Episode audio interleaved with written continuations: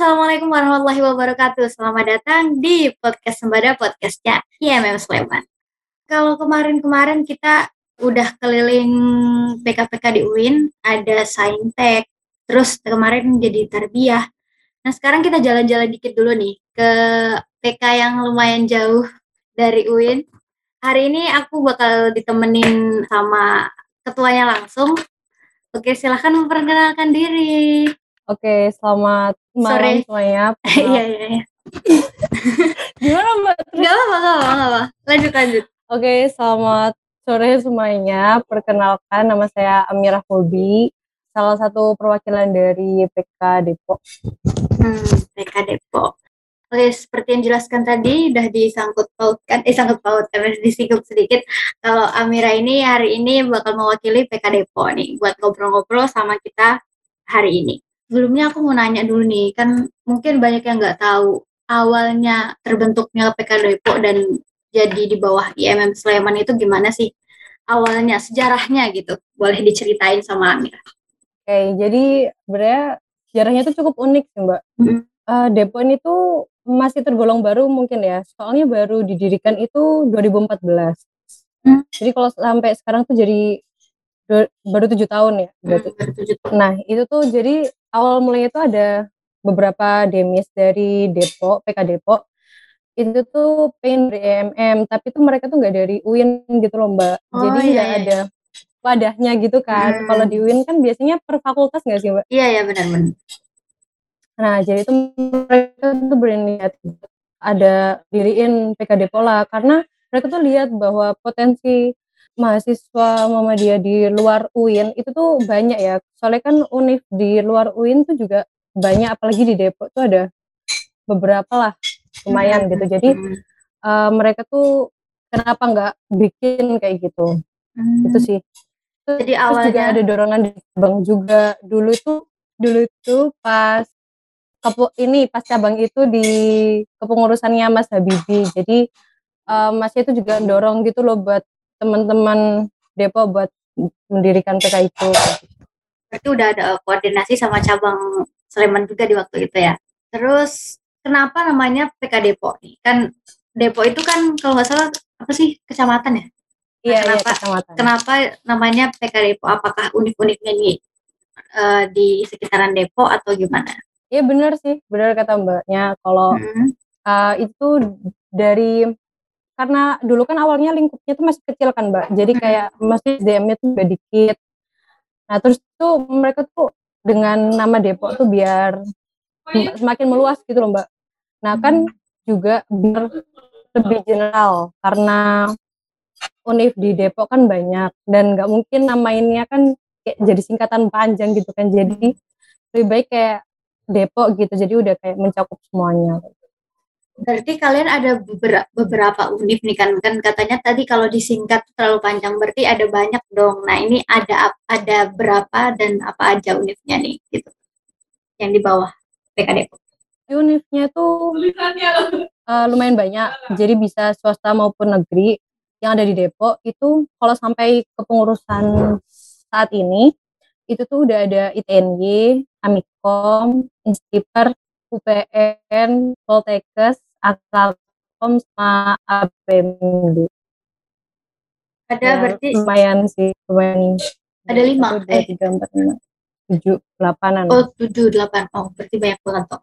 Kan misalnya ada tantangannya nih kamu, tantangan di tahun ini. Nah, itu tuh kayak apa upaya kamu dalam eh, menghadapi gitu? Kayak dalam proker kamu tuh ada nggak sih Tantangannya, apa Oh. caranya? Tantangan dan caranya dong, dua-duanya? Oke, eh, jadi tantangannya itu mungkin jadwal sama jarak sih Mbak. Kalau jadwal kan kita kan di banyak univ dan banyak jurusan, jadi kayak buat nentuin jadwal yang pas itu kan agak susah. Apalagi kalau misalnya kita udah ngira bakal weekend tuh kita bakal solo semua gitu. Ternyata enggak, ternyata banyak yang masih ada praktikum dan itu kan nggak bisa ditunda gitu ya Mbak. Jadi kayak su- eh, belum bisa mengumpulkan sepengurus gitu, setim buat kumpul bareng. Nah, mungkin eh, caranya dari kita itu nge-backupnya itu dengan notulen eh notulensi gitu mbak yang apa jadi sebisa mungkin ketika temen yang nggak datang itu bisa tahu apa yang kita bahas kayak gitu. Meskipun belum bisa join gitu, gitu sih mbak berarti untuk sekarang kamu anak-anak PK Depok ini ada berapa orang SDM-nya atau sama kader 20-nya nih ada berapa orang? Kalau yang sebagai pengurus hmm, pengurus dua-duanya kader dan pengurus tahun ini yang periode kamu? Uh, jadi untuk pengurus itu alhamdulillah tahun ini semakin meningkat ya Mbak. Dari tahun kemarin itu alhamdulillah udah sekitar 20 orang. Uh, karena dulu itu masih belasan lah. Alhamdulillah udah sampai 20. Terus untuk kader ini uh, kader itu karena tahun 2020 uh, awalnya pandemi kayak gitu jadinya ada miskom gitu ya Mbak. Jadi untuk kader 2020 itu masih sedikit gitu. Pokoknya masih dikit lah. Jadi kita lebih maksimalkan di kader 2021 setiap PK atau cabang atau apa itu kan punya arah gerak nih. Kayak fokusnya ke mana kayak misal oh. kalau misalnya oh. dakwah di tempatku tuh ada kayak um, kita tuh ke sosial gitu, sosial keislaman. Nah terus kalau Depok itu ada nggak sih arah geraknya dan gimana menyatukannya? Padahal kalian kan backgroundnya beda-beda ada yang kesehatan ada yang KPMD gitu ada yang UPN gitu. Nah itu gimana? Sebenarnya gitu. Oh. Atau kalian kayak jalani oh. aja lah nih. Nah itu itu mbak nah, yang penting kita bertahan sih mbak. Oh iya iya iya kayak iya, maintaining iya, aja kayak... itu udah lumayan ini ya atau full susah. Buat ngumpulin kadernya itu perjuangan banget nggak mbak makanya tuh kayak yang penting kita tuh masih ada komunikasi sama masih bisa bertahan. Sampai sekarang tuh udah menurut saya tuh udah bagus gitu udah cukup baik. terus kalian nih aku mau tanya lagi cara kayak promosi ke kader-kader itu gimana? Apa kalian kayak dari mulut ke mulut atau kayak dari broadcast ke broadcast atau kalian kayak merekomendasikan orang atau mengincar orang gimana? Caranya kalian mendapat kader baru itu gimana kayak promosinya gimana? Oke, okay, oke. Okay uh, promosinya ya. Jadi mungkin mirip-mirip sama yang lain. Cuman kalau dari DP itu kadang kita kalau misalnya pas offline gitu dulu itu juga nge-share pamflet gitu loh Mbak ke univ apa majalah dinding di tiap univ gitu. Hmm. Juga broadcast gitu, share di media sosial pribadi. Terus kayak biasa ke adik tingkat gitu kan Mbak, apa merekomendasikan ini loh ada IMM di Depok ini loh ada ada IMM apa join aja kayak gitu biasanya tuh paling better itu dari itu mbak. Dari apa sih ya kayak dari mulut ke mulut gitu. Jadi biasanya tuh ya dari lingkup uh, kayak adik tingkat sendiri atau dari teman jurusan kayak gitu. Jadi kayak apa sih lebih benar-benar kalian promosi sendiri dan kalau misalnya nempel-nempel kayak gitu nggak apa-apa? Maksudnya sama univ-univ kalian? Uh, karena ini organisasi eksternal ya mbak hmm. maksudnya di univ itu sebenarnya harus minta izin gitu sih mbak. Jadi biasanya nempelnya itu yang di deket masjid kayak gitu. Jadi ada kan biasanya tiap masjid itu ada majalah dindingnya gitu mbak. Hmm, jadi uh, sebisa mungkin tetap minta izin. Cuman uh, kalau dibolehin ya alhamdulillah kalau misalnya nggak boleh ya ya udah kayak gitu. Cari cara lain. Uh, terakhir deh terakhir. Ini kayak ada lagi pertanyaan terakhir uh, pertanyaan klise seperti biasa harapan ke depannya untuk PK Depok dari kamu kira-kira oke okay. uh, kalau dari saya sih uh, cuman pengen komunikasi antar uh, se PK Depok itu terjaga kayak gitu Mbak. Itu aja.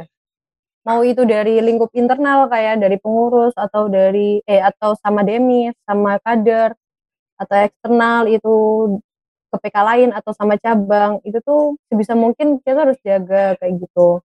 Kita tahanin soalnya sekali kita nggak sekali kita ngelonggarin tali itu tuh nanti jadinya tuh bakal hilang gitu mbak kayak susah kan kalau menghubungkan tali lagi yang awalnya tuh udah berhubungan kayak gitu itu sih mbak Oke, berarti maintaining komunikasi ya. Yang Ya, paling komunikasi is number one. Hmm, Oke, itu tadi pertanyaan terakhir kayaknya karena hari ini sudah menceritakan banyak tadi ada cut-cut sedikit bloopers. Terima kasih Amira udah cerita-cerita dan ngobrol-ngobrol hari ini. Ini juga salah satu cara untuk maintaining komunikasi sebenarnya. Kan Iya, kita betul. media dan komunikasi nih. Jadi eh, kita juga harus kayak apa ya? Reach out ke PKPK juga termasuk salah satunya ini dengan lewat podcast gitu. Jadi itu sering ya, Mbak ya? siap selalu. Nanti kan kamu tahu eh, kontakku pokoknya kita udah saling tahu jadi bisa menghubungi kapan saja. Mantap.